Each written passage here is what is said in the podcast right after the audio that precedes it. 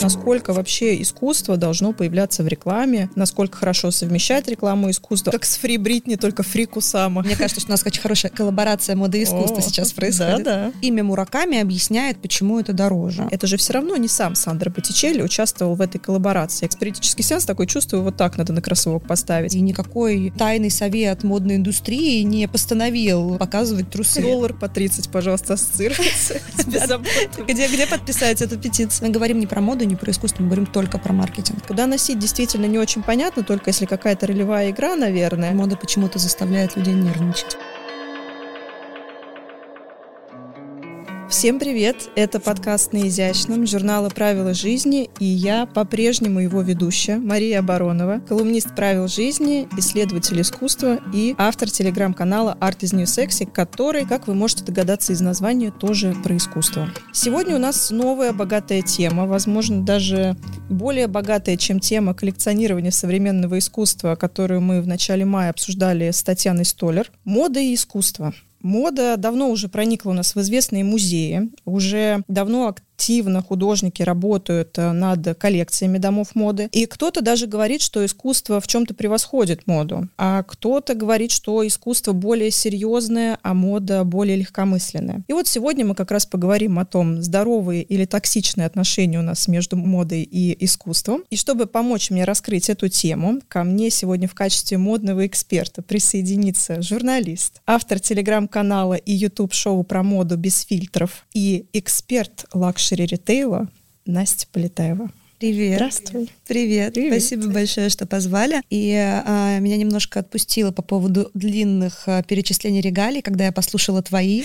Мы здесь, мне кажется, можем друг друга, в общем, можем друг с другом конкурировать. Поэтому, когда ты мне сказала, можно три? Конечно. А бывает меньше, чем три? Никогда. Давай тогда будем постепенно переходить к теме, которую мы будем обсуждать. Такой к тебе вопрос для разогрева. Знаешь ли ты, какой была, в принципе, первая коллаборация бренда и художника? Не модная, а вот в целом первая коллаборация бренда и художника. Я думаю, что это было в 20 веке. Это были скорее такие великие графические дизайнеры слэш-художники, которые, в общем, стояли у истоков многих массовых продуктов. Вот 20 век хорошо, а было еще раньше. Вот сейчас Рассказывай, тебе тогда не расскажу. знаю. Рубрика «Историческая Давайте. справка». Коллаборация случилась аж в 1887 году. И это было сотрудничество между компанией Pierce Soap, как ты можешь догадаться из названия, это производитель мыла. И они выкупили права на картину английского художника сэра Джона Эверетта Милле. На... Картина называлась «Мыльные пузыри». Она была написана за год до того, как они ее увидели и поняли, что все это судьба и мечта. На картине изображен внук художника, который пускает мыльные пузыри. Собственно, поэтому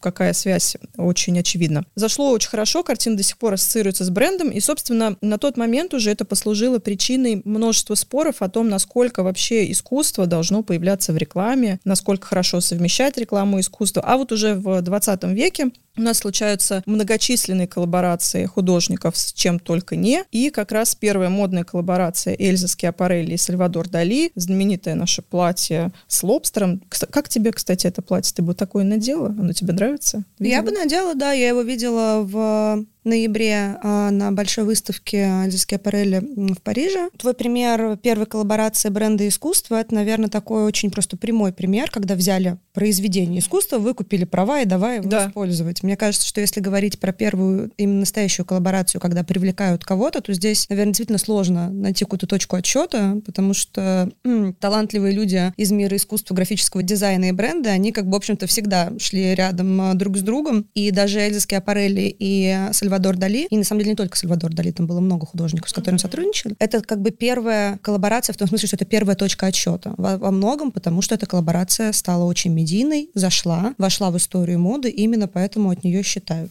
А у Дали по-другому и не бывало, кстати. Гениальный маркетолог был. Да. И вот смотри, у нас художники с 20 века активно сотрудничают с модными брендами, и каких только коллабораций у нас не было. Вот буквально последние э, из того, что я видела, и то, что я запомнила прям хорошо, это Louis Vuitton и Кусама. Я видела... Это в- трудно было. Даже если ты спрячешься было. в бункер, это Потому- было невозможно Потому не что это просто, это было везде, в Стамбульском аэропорту это просто огромная витрина оформленная, где э, видео-арт идет э, с Кусамой и с ее тыковками и так далее, и логотип Louis Vuitton. И в Берлине то же самое тоже было оформлено оформлено, поэтому меня, наверное, поэтому невозможно было это забыть, потому что я сначала на пересадке это видела, потом я прилетела в Берлин, и там тоже это видела. Вот, а тебя что из последних зацепило? Что ты запомнила? Вот прям из свежих, может быть, каких-то недавних этого года? Ну, конечно, пример с Кусамой, понятно, что это, это совершенно уникальный кейс а, с точки зрения, не, не только с точки зрения сотрудничества художника и бренда, но и с точки зрения маркетинга. А, такого размера рекламной кампании не было в истории никогда. Этот кейс будут изучать маркетологи в учебниках а, много-много лет. Вот. Если говорить, ну, соответственно, все остальные примеры, они менее масштабные. Если говорить про какие-то другие примеры, то мне запомнился пример с рекламной кампанией Tiffany а, с Beyoncé и Jay-Z, когда Тифани экспонировали в этой рекламной кампании. На самом деле пример очень похож на тот, который ты привела как первый в истории пример сотрудничества бренда и художника.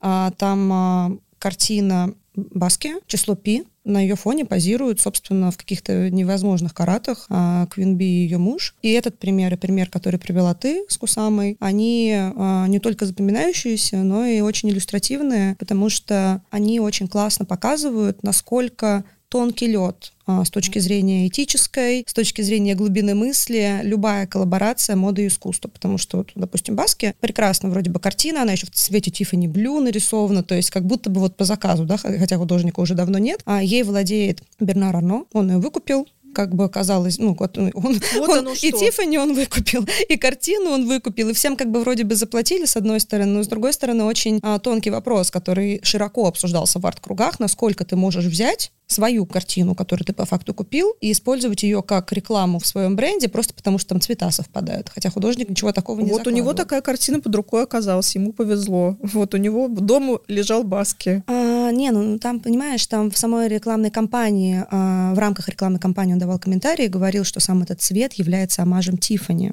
А как мы это можем узнать? У кого нам спросить, если художника уже нет? А вот так вот. А вот так. Вот надо, да, надо было раньше, да.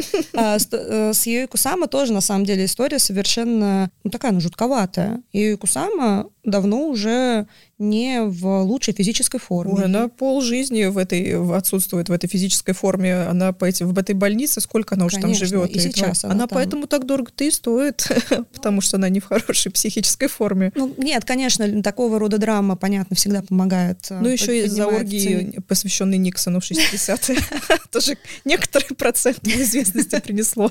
А, ну, как бы у нас есть э, фактический э, кейс, когда очень пожилая женщина с ментальным расстройством живет э, много лет в психиатрической клинике. Никто не может знать, сама ли она ставила подпись на договоры, а не против ли она на самом деле этой коллаборации, понимаешь? Это как с Фри Бритни, только Фри Кусама. Мы я потом не в думаю, момент, что Кусама хочет Фри. Я, ну, Сто процентов нет. Ну, я думаю, что она как бы находится там, конечно, и за ней там, ну, я уверен, надеюсь, что В творческом рабстве, возможно. Но, да, ну, там же не было никакой новой работы для этой коллаборации. Конечно, Взяли нет. ее горошки. И которые... они уже брали. И они уже брали. И за этими горошками тоже стоит драматическая история. Это же Конечно. была у нее галлюцинация, когда, оно, да. когда у нее начиналось. Ну, этот, этот горошек у нее, знаешь, что только не. У нее там в 60-е, когда были все движения против войны во Вьетнаме, она рассказывала, что в этих... Она же очень много перформансов тогда проводила. Обнаженные тела покрывать этими точками. Конечно, и тогда же вселенной. Чуть-чуть позже у нее даже была своя линия одежды, на самом деле, недолго. Она не была супермедийной. И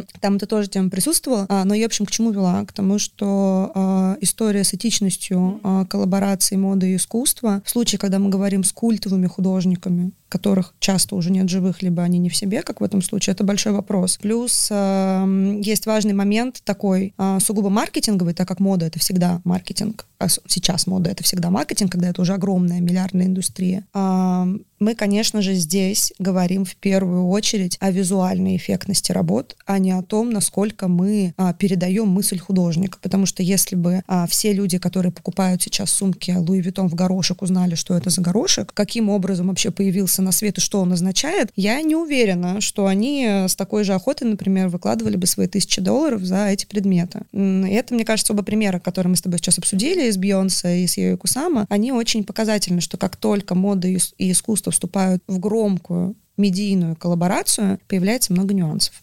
Это правда. Вот смотри, зачем это художникам, я понимаю, потому что это дает им современным художникам, не которые уже давно почили, да, а которые все-таки сейчас работают, творят, повышение известности, потому что это несопоставимые все равно аудитории, которые есть у большого известного бренда и даже у очень хорошо известного современного художника. А, плюс часто это сотрудничество в целом вызывает некоторый ажиотаж, и это может привести какую-то новую аудиторию, и, ну и, возможно, какую-то немножечко новую аудиторию к бренду, потому что очень хотят художника, не могут себе его позволить. Что еще получает а, сам бренд у нас? Насколько эти продажи ему приносят вот как раз тему, темы денег. Насколько это приносит больше денег? Потому что сумка с принтом какого-нибудь Мураками, она, очевидно, должна стоить дороже все-таки, чем с обычным принтом, например. И она же какой-нибудь коллекционный еще может стать, по идее, как там перепродавали каких-то медведей, еще что-то. Ну, то есть это же э, вопрос тоже повышения стоимости дополнительного заработка. А, да, но не совсем. Я здесь делаю дисклеймер, пока мы не ушли далеко от начала нашей беседы, что я э, совершенно не супер эксперт в искусстве. Я здесь говорю как раз с точки зрения э, fashion-бизнеса, э, маркетинговых каких-то вещей. Э, ну, как бы вот я там за худ... Поэтому за худож... я тебя и позвала. Да, мне кажется, что у нас очень хорошая коллаборация моды и искусства сейчас происходит. Да, да.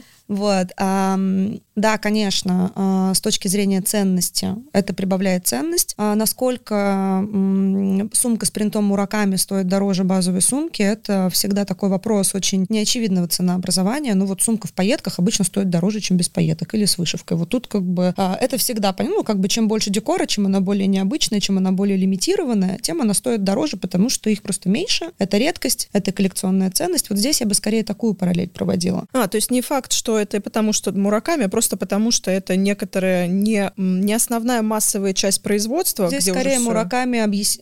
имя Мураками объясняет, почему это дороже. Это более э, желанно, это лимитировано, это не как у всех, не каждую, не каждую, не каждый предмет, не из каждой коллаборации так уж легко купить. А, допустим, когда Джонатан Андерсон из э, Влаева сделал, а, уже, по-моему, две было коллекции с Мидзаки. А, ну, их же, когда первые выпускали, их там просто не успевали, их на сайт не успели выложить, они там сайт положили, международные, международная комьюнити Лаева, скупалась моментально, хотя вещи далеко не самые дешевые. Я смотрела какое-то видео, как они вышивают вручную все эти детали, это просто сумасшедшая ручная работа ну, еще. Да, да, ты понимаешь, немножко мухи от котлет. Можно вышивать и в обычном, соверш... в обычной своей линии, и подиумные коллекции, и э, ну, в целом какие-то артизанальные вещи, они существуют и вне коллаборации с художниками. Это как бы production издержки, грубо говоря. Если мы говорим про сотрудничество именно с художниками, то я бы, наверное, в первую очередь говорила про ценность не совсем материальную. За исключением каких-то кейсов, как у Louis Vuitton, опять же, был, когда они сотрудничали с Лувром и просто напечатали картины, а, там, Джаконду напечатали, грубо говоря, на а, своей сумке Спиди,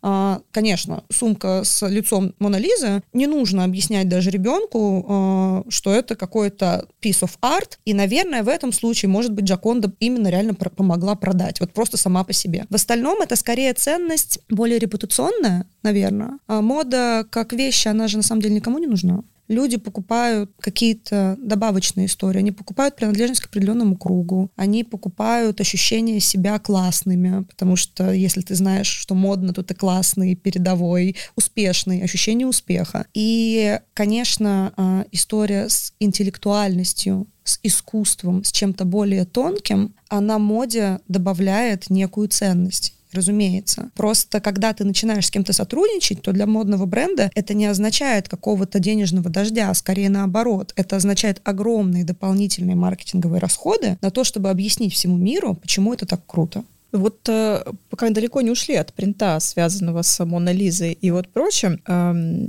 мерч музейный он же сильно отличается все-таки по духу от э, коллекции, даже когда Том Форд своими руками разошьет футболку очень хорошую, качественную, каким-нибудь э, принтом Венеры Сандро Боттичелли, это же все равно не сам Сандро Боттичелли участвовал в этой коллаборации. Когда Баски, опять же, ставят э, на какие-то элементы одежды, на обувь и прочее, это же все равно Баски в этом не участвуют. Только если как-то, не знаю, с, того света смотрят. сеанс? Да, спиритический сеанс, такой чувствую, вот так надо на кроссовок поставить. И, а большая часть коллаборации, она все-таки же лежит в том, чтобы дать художнику возможность привнести свои смыслы, вдохнуть, так сказать, свою творческую мысль. А когда он умер, он уже ничего вдохнуть не может. А При этом вот ты сейчас говоришь, да, что вот если мы Мона Лизу помещаем на сумку, это вот ты понимаешь, что это... Ну, потому что личный бренд Мона Лиза такого размера, вот, действительно, что тут как бы сложно с ним тягаться. Возможно, да. даже больше, чем у сумки. Да, абсолютно. А, но при этом, если на футболку у тебя в музее то же самое Мона Лизу повесят, это будет не то же самое. Вот как э, обычному человеку далекому от моды для себя это а, понимать? Вот на сумке Louis Vuitton хорошо, а на футболке музейной не очень, наверное, хорошо. Или а? как? Я... Что ты думаешь? Ну, если лично вот я как Настя Полетаева, я большой разницы не вижу между... А, я, я ни ту, ни другую сумку бы не купила, вот так скажем. Вот лично я в свой гардероб. Если говорить с, ну, как профессионал, а, тут же все упирается в редкость. Это не... Вот еще раз повторю то, что я проговорила там в прошлом вопросе. В конечном итоге это никогда не упирается ни в стоимость работы, ни в мастерство, ни в то, лично ли Том Форд или не лично там что-то вышивал, грубо говоря, если бы он вышивал. В чем я, кстати, очень сомневаюсь. Сто процентов. Да. Вот. Это всегда упирается в редкость. Люди платят огромные деньги, чтобы получить что-то, что, чего либо больше ни у кого нет, либо э, за что-то, что о них что-то говорит. Пойти купить, понимаешь, за 10 долларов сумку в, музее, в музейном шопе может каждый человек, кто там был. Ну, как бы классно. Если ты действительно любишь художника, то это как бы, ну, классный способ стать к нему ближе, почему нет? Есть отдельные а, магазины музейные, которые по-настоящему круто к этому подходят.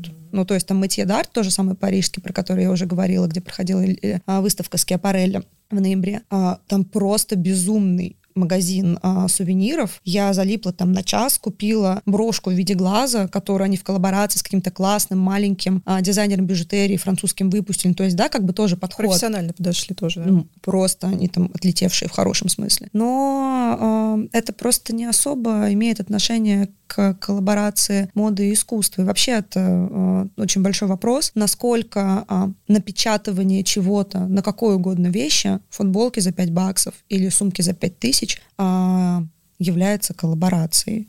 Ну, это некий, это некое, скорее для меня это обмен авторскими правами. В чем ценность всей этой ситуации? В том, что ты не можешь, например, Кусаму просто так пойти в магазин и купить. Да, у них тоже есть какой-то кусок массового производства современных художников. А, Джефф Кунс любит всех этих своих собак и прочих выпускать по 400 штук. Это тоже его собаки нравятся, прикольные. Ну, это красивые собаки. Да, классные, в принципе, собаки. Недавно, как это там, пару лет назад разбили одну собаку, они такие, ну, ничего, хорошо, что он сделал их там, типа, сколько, 600, минус одна, не так обидно. Но все равно их, их 600, ты понимаешь конкретно, сколько их. Они не поставлены на поток. Вот он сделает 600, сделает ли он еще столько, непонятно. Это ограниченное. Потом они продаются чаще всего на аукционах. Ты еще не факт, что купишь этот э, писуварт, простите. А сумку все-таки ты можешь, да, там, ты тоже, ты рассказывала сейчас, да, что это тоже может быть очень сложно. И я наслышана, как лейвы все-таки выкупают, э, даже если у тебя есть персональный байер, все равно не факт, что он успеет что-то тебе это выхватить. вопрос такого азарта, охоты, конечно.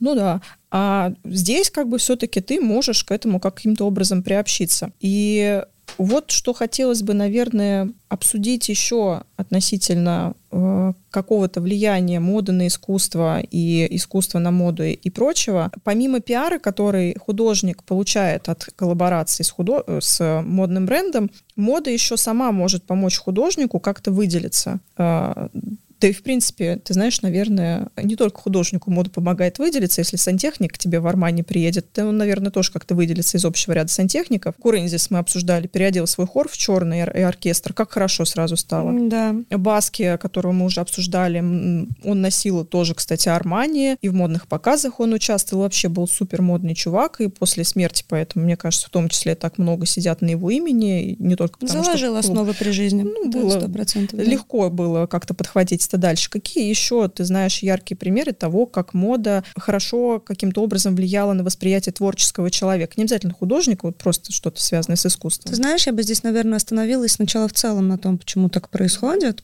А, в чем ценность моды вообще? Не как э, некого источника шмоток, а как индустрии, да, как институции. А в том, что э, мода, она как бы валидирует успех. Она дает колоссальную аудиторию, она подтверждает, что ты правда классный и стоишь внимания. Это происходит с людьми из многих смежных сфер, но, как правило, конечно же, вот по причинам а как раз дополнительной нужды в дополнительной валидации себя как чего-то все-таки истинного luxury, моде нужны в основном режиссеры, там, художники, музыканты, актеры. И, например, известный кейс из другой э, сферы. Э, Кира Найтли неоднократно говорила, что самые свои большие деньги она заработала не на фильмах, а на рекламе Шанель. А, то есть э, первый ответ на твой вопрос, там, зачем э, мода вообще нужна художникам еще, чем она помогает, деньгами в первую очередь. И деньгами как физическими, да, когда ты продал что-то и получил большой жирный контракт в виде денег, так и тем, что как только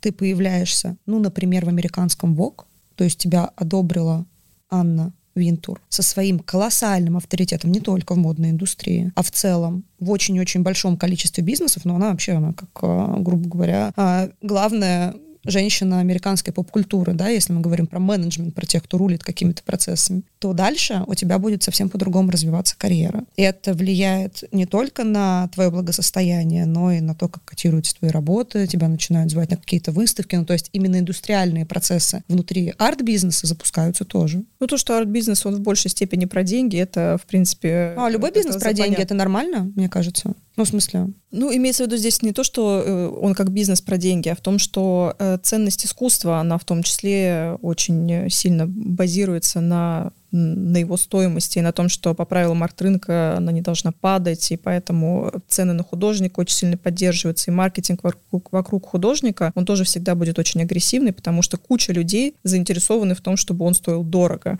И вообще этот вопрос, который ты уже несколько раз поднимала за запись а, по поводу влияния рекламы да. на, на все святое, скажем так, это вопрос, который с 20 века очень многих беспокоит, а, когда произошел большой слом в обществе с развитием капитализма, кризис перепроизводства, и все начали производить э, огромное количество одинаковых товаров, и вот у тебя маркетинг перешел в сферу уже эмоциональную, и вот оттуда как раз начало конца-то и произошло. Не зря именно в 20 веке художники начали так активно сотрудничать э, с кем только не, потому что им надо было как-то тоже выделяться, они хотели есть, и Сальвадор Дали не просто так э, Конечно. попер к Скиапарелли. Не, ну они, во-первых, дружили. Вот это, это как раз это классная понятно. коллаборация, когда люди друг, друг другу смыслы это, кстати, расширили. Тоже, это да. очень пример. Когда вы смогли как-то чем-то дополнить друг друга творчество и создать такой бессмертный, по сути, продукт. Мы как раз обсуждали с Марией Гадас э, в подкасте, который у нас в конце мая вышел, э, что на самом деле вот есть такая тема, что мода как-то более ограничена требованиями индустрии, например, а художник, э, он свободен от каких-то ограничений, он может творить, это такой творческий человек фантастический. А на самом деле это именно как раз из-за того, что происходило в 20 веке с капитализмом, художники тоже ни разу не были уже свободными. А они, по сути, должны были, если он сидел просто в мастерской и писал там свои пейзажи, он никому не был нужен, никто бы не покупал его картины, ему бы не было, не было что есть. А ему надо было куда-то выходить и показывать показывать, э, как его искусство вписывается в контекст. И к тебе вопрос. Вот ты что думаешь? А мода, она все-таки более свободна в этом смысле, чем искусство? Большая тема для отдельного подкаста.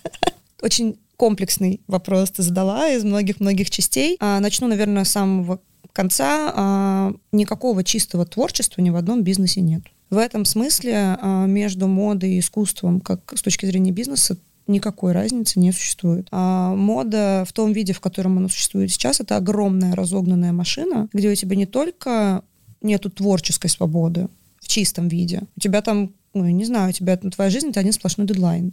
Это 8 коллекций в год, не считая всяких дропов, а, не считая всех дополнительных активностей, типа коллабораций с Ю и Кусама, ну, какие-то вот эти, или там с Миядзаки, неважно. А и мода никогда не формирует никакую повестку, она ее только отражает. Это тоже очень важно. То есть мода — это зеркало социальных процессов. Если разбираться там с той же низкой талией, а, то она случилась не сама по себе, да, и никакой тайный совет модной индустрии не постановил снова показывать трусы. Это, ну, это, это огромный процесс, а, а, связанный с возвращением таких очень простых, в чем-то идиотских ценностей нулевых, э, веселого, беспроблемного десятилетия, э, первой половины даже там меньше десятилетия, когда не было всего того, через что мы проходим в последние годы. Кто-то в большей степени, кто-то в меньшей. Людям просто нужен отдых. И для них вот там низкая талия ассоциируется с чем-то беззаботным и классным. Блин, вот понимаешь? бы что-то другое ассоциировалось с беззаботным и классным, а не низкая талия. Как а, многое другое хорошо. тоже ассоциируется. Это у кого, понимаешь, куда,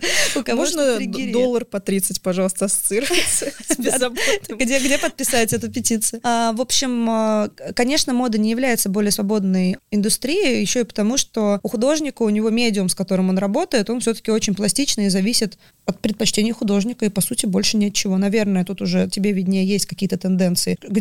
Есть у нас когда какие-то сезоны, там, когда очень модно классическая живопись, а здесь у нас пластические скульптуры, например, тут я действительно не знаю. Но в целом ты выражаешь себя так, как э, хочешь, и там уже дальше зайдет это и не, зай, или не зайдет там аудитории. В моде это не так, это все-таки, ну, это вещи. Да, там есть э, очень много креативных умов, очень много таланта для того, чтобы сделать что-то выдающееся, это вошло в историю, или хотя бы просто классно продавалось, но это люди должны еще на себе носить. И это утилитарная мода, здесь очень много ремесленной части, это должно сочетаться с жизнью в первую очередь. Иначе ты никогда свой piece of art модный не продашь. Есть прекрасный э, дизайнер Айрис Ван Херпен, которая, скорее всего, ну, как бы мне трудно, конечно, сказать, но я уверена, что она войдет в историю моды. Она абсолютно художница, сто процентов. Она а, работает с 3D-печатью, ну, уже очень много лет, когда там про 3D еще никто вообще ничего не знал и не писал. Она, это, она исследует тему, как настоящая художница. Она из коллекции в коллекцию ее исследует. У нее есть там отдельные фанаты. Бьорк, например, ее очень любит. Вот. Но, конечно же, это никогда не будет бизнесом, потому что ну, в этом невозможно ходить, как минимум. Но это всегда будет очень круто. И это яркий пример для того, как важно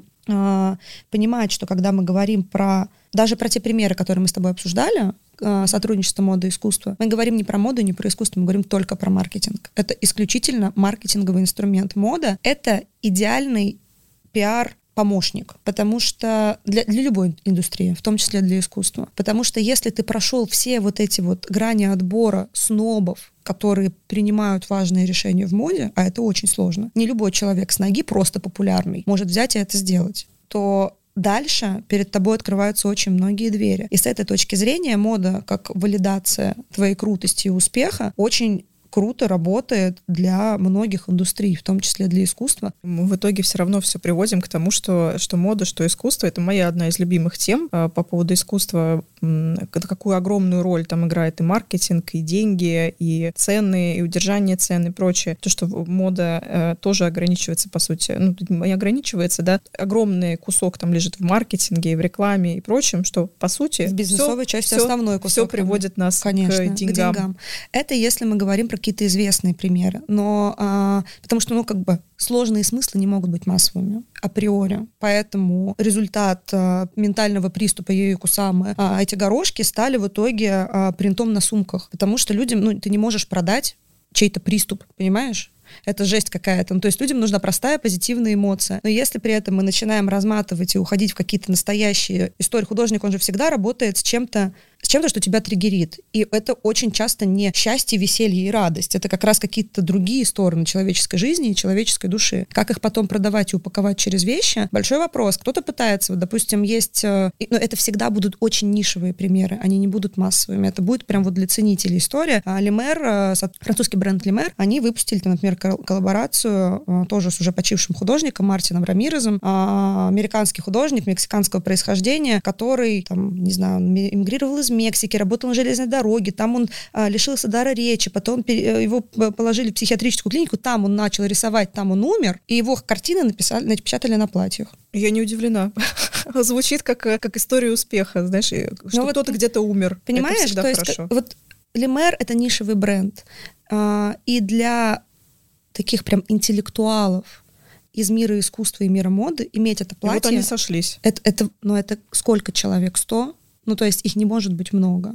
А людей, которые хотят сумку в прикольный горошек, ну, их миллионы. Я уверена, что Луи Виттон прекрасно все продаст. Или там коллаборация многолетняя, это, наверное, самая похожая на коллаборацию Эльзы Скиапарелли с а, Дали. А, коллаборация Стерлинга Руби а, с Рафом Симмонсом на 10 лет длилась. Они дружат. Это ну, как раз история, когда люди дополняли друг друга смыслы, они работали в одной мастерской, у Стерлинга Руби так все было супер. Это просто ему еще прибавило там чего-то. Он еще модник, он во всех интервью там рассказывает, что он G.W. Андерсон носит, и Маржелло он носит. Ну, то есть, понимаешь, он тоже не устает не напоминать. улицы зашел, в принципе. Ну, они, тоже. да, и они дружили, это все равно одна тусовка примерно. Он не устает напоминать, что он как бы тут тоже не э, под забором как бы себя нашел. Вот. И 10 лет они сотрудничали, два гениальных совершенно человека. Но обеспечила ли это такие охваты? Нет, я не думаю, что такая цель была на самом деле. Там была именно действительно цель какого-то сотворчества, и оно было потрясающим. Но принесло ли оно какие-то огромные продажи, конечно, нет. Кстати, знаешь еще про примеры, которые красивые, очень нравятся, но непонятно, куда носить. Это вот как раз моя любимая коллаборация Луи Виттон и американский художник Ричард Принц, современный, кстати, американский Это что-то конец десятых, да, по-моему? 2008 год, да, Марк Джейкобс «Весенне-летняя коллекция», где он взял, собственно, образы с картин Ричарда Принца, 12 культовых супермоделей, одел в прозрачные, в прозрачные униформы медсестер и с масками. Да, да, Хотя это был 2008 Немножко год. Silent Hill у него такой. Он потом получился. вспоминал с нежностью в в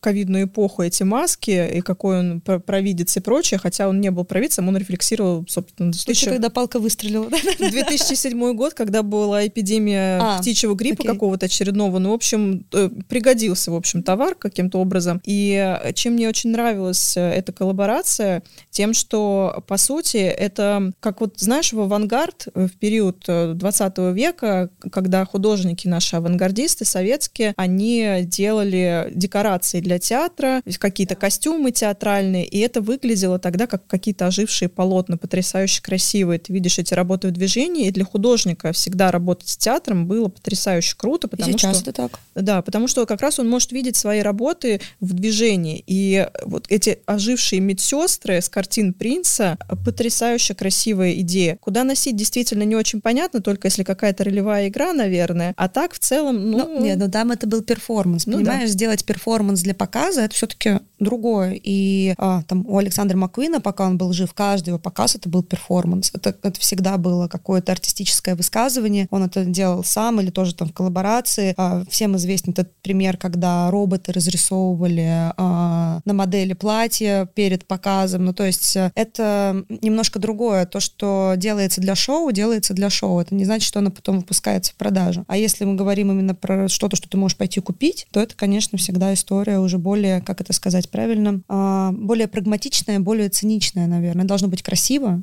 первую очередь. Это должно быть, наверное, узнаваемо. И тогда а, люди захотят это купить прямо сейчас. Потом, впоследствии, даже менее громкие коллаборации, конечно, имеют совсем другую це- ценность на вторичном рынке. И цену, и ценность. И фанаты будут их искать еще много-много лет, и это будет Конечно. всегда дороже стоить. Но это все-таки немножко уже про другое. Фанат. Давай философскую мысль, конец уже. Британский художник Дэмиан Хёрст э, сказал, что искусство не должно быть ограничено стенами галереи, а должно быть чем-то, с чем можно жить. И в данном случае, если вот с этой стороны рассматривать стату, мода как будто бы это то, что позволяет э, приблизить искусство к жизни. Ты можешь носить на себе платье, ты можешь эту обувь на себе носить. Не факт, что вы очень долго будете жить вместе, но какое-то время счастливо этот путь пройдете.